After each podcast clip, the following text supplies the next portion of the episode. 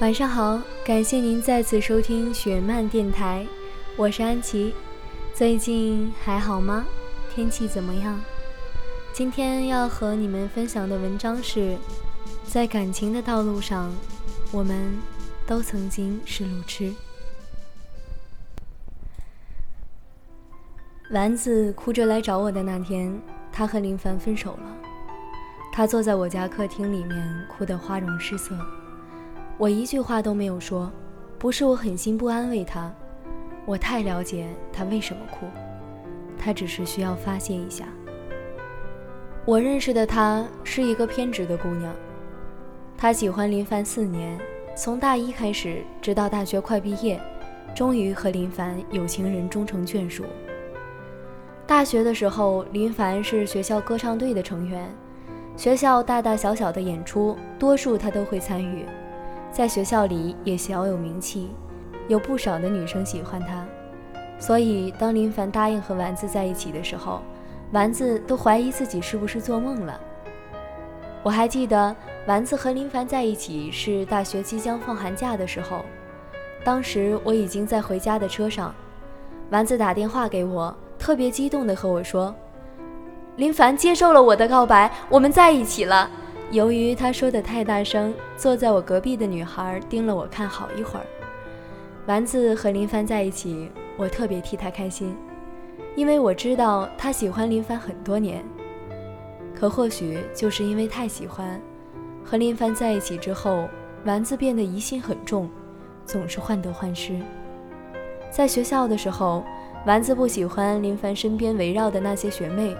出去实习后，丸子又觉得林凡身边一定有很多的爱慕者。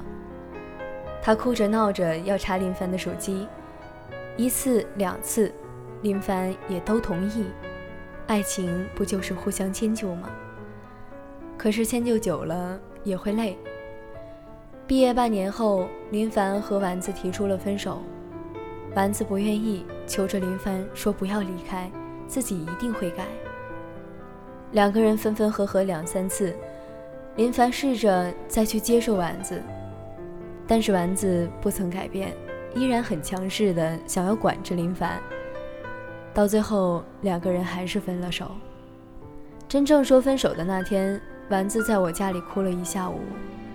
哭完之后，他对我说：“和林凡分手之后，我突然觉得自己一无所有，前进不对。”后退也不对。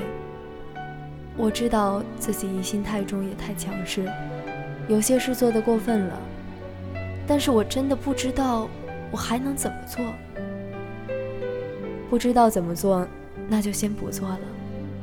这些年你把林凡看得太重要了，重要到总想把他占为己有，重要到忘记自己当初为什么喜欢他。或许你们分手了，反而是放过彼此，都会活得更好。其实我特别理解丸子说的“向前不对，后退也不对”。年轻的时候，谁不曾偏执的喜欢一个人，把那个人当做自己的信仰和光芒？因为喜欢，所以变得强势，变得无底线付出。丸子是变得强势，而我是无底线付出的那个人。曾经我喜欢一个人，也以为自己会和他永远在一起。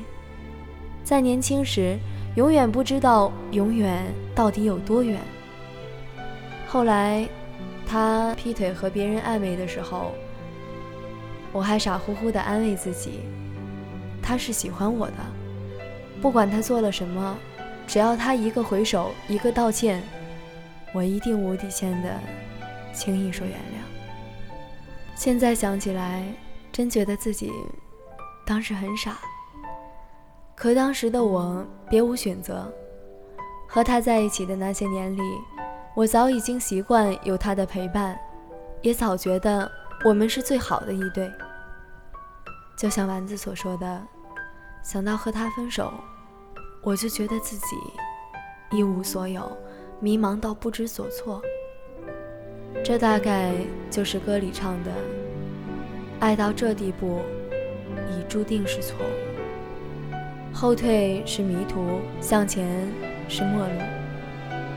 其实爱到无路可走的时候，还可以认输和退出。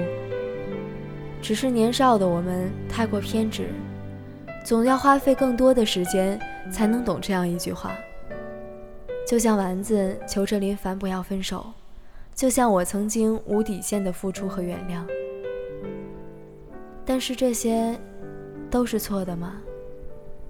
以前我会这样觉得，现在的我，却不会了。后来在听到像《迷路》这样的一首歌，自己多年积压的这些情绪，都在这样的一首歌里得到了释怀。在感情的道路上，我们都曾经是路痴，都曾偏执喜爱，都曾委曲求全，都曾希望。对方按照自己想要的样子去生活，最后我们将这样的一份爱逼到绝境，也让自己迷失了，找不到方向，找不到归宿。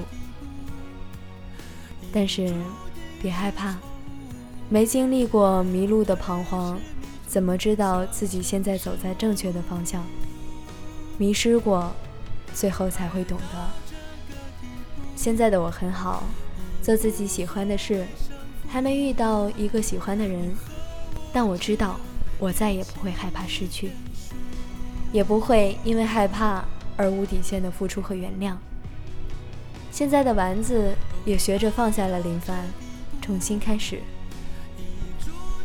我们都曾经迷失在爱里，却也在爱里懂得爱，学会爱。好了，今天的故事到这里就和大家分享完了。如果大家有什么想说的，或者是在节目里希望能够听到的，可以给我们的微信公众号十七 seventeen 留言，我们在那里等着你。晚安。